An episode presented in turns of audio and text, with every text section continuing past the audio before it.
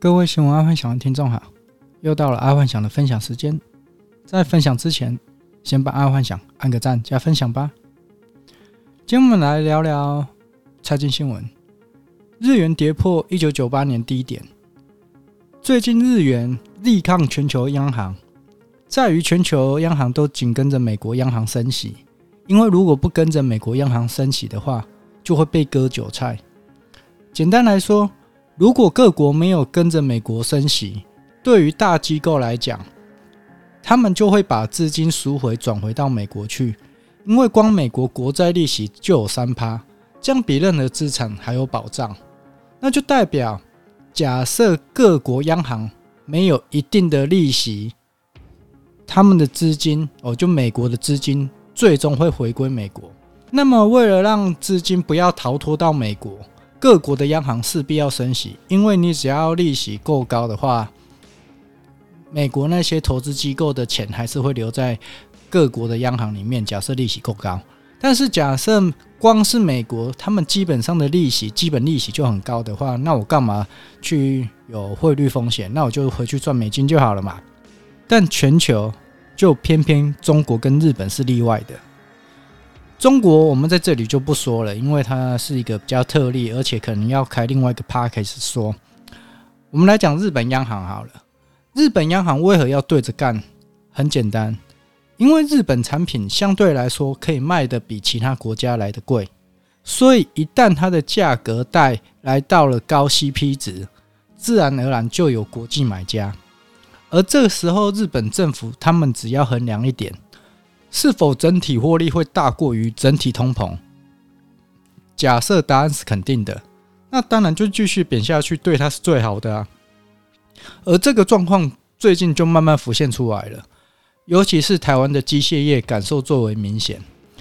本来台湾的机械业是属于高 CP 值的，但现在却没有办法在价格上跟日本机械比拼。所以假设日本政府还是照这样子的幅度贬下去。影响恐怕会很大，不是只有机械业而已。想当初在三十年前，日本差一点就把美国给买下来，但美国人设法处理日本，让日本大幅升值，结果日本就泡沫化了。因为在当初，日本有着非常高 CP 值，全球都爱用，逼得很多全球世界工厂都无法跟日本工厂竞争。但在日本大幅升值之后，日本产品的高 CP 值就不见了，所以以目前来讲，日本央行短期内应该还是会口水护盘。毕竟在这个时间点，日本也只是在帮忙美国在割全世界的韭菜，所以贬值本来就无可厚非啦。啊，另外一个重点就是，三十年前美国是全力对付日本，而三十年后的今天，美国是全力对付中国。至于日本，嗯，好吧，小老弟要照顾一下啊，不然失落了三十年，也该找回昔日的荣耀了。好，再来是生活新闻，黄文哲大师曾绝响，寿环金一页书配音留无限追忆。黄文哲布袋大师在于上上周仙逝了，就驾鹤西归了。爱幻想真的觉得很可惜。因为霹雳布袋戏能有今天，黄文哲老先生绝对是历史上最重要的人物。因为从霹雳布袋戏在二三十年前到现在，里面的角色基本上都是由黄文哲大师配音而成的，所以市场上又称他为八音才子。所以爱幻想真的对这位黄老先生非常的敬重，甚至可以说，爱幻想的人格养成跟霹雳布袋戏有非常浓厚的关系。尤其是寿环金这个角色，这个半正半邪的角色，爱幻想真的受他影响很深。尤其是他的出场诗，他的出场诗是这样：半神半神也半身，专武专德是转横，脑中金术张满贯，将啊不不半奔天啊！从这些诗词就可以知道，寿环金这个角色除了半正半邪之外啊。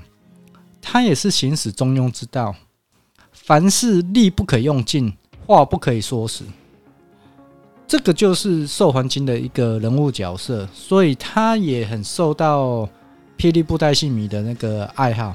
像以前更早之前，在霹雳之前就是苏养文嘛，史艳文啊，他那个是太过于正派，太过于刚正，所以反而他没办法活得很久。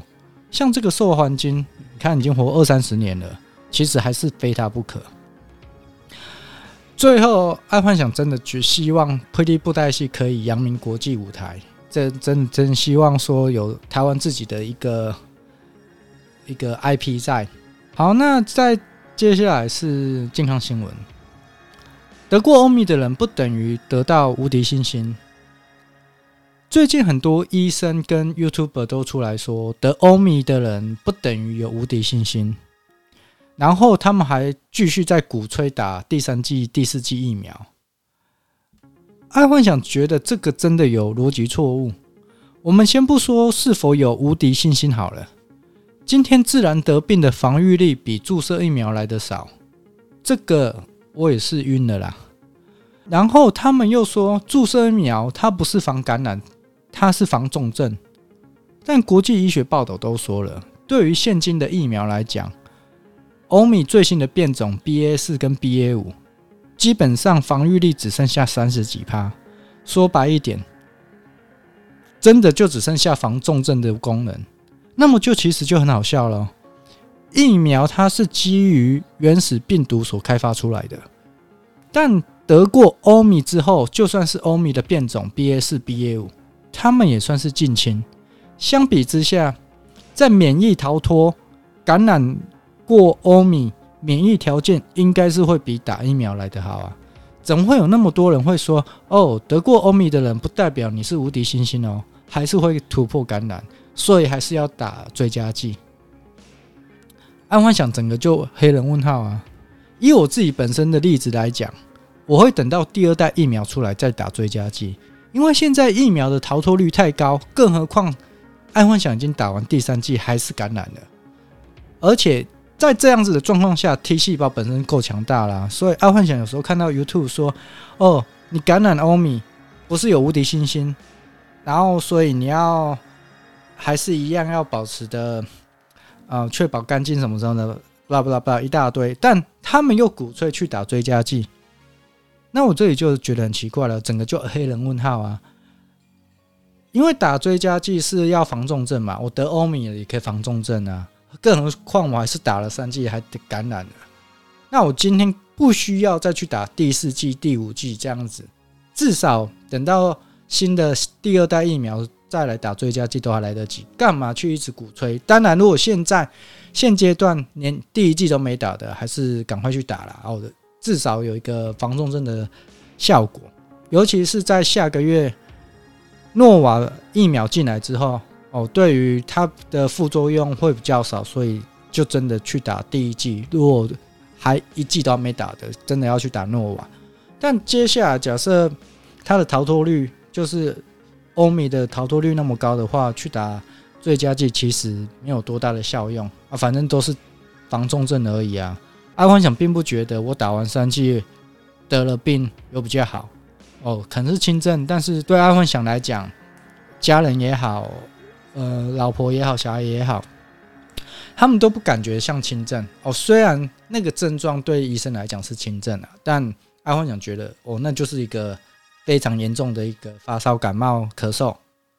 嗯、包括到现在，可能爱幻想还是有一些些的后遗症在哦，就是一直不断的咳嗽。嗯，可能会之后用中药来调养身体吧。好，那今天就跟各位分享到这，记得帮爱幻想按个赞加分享哦。晚安，拜拜。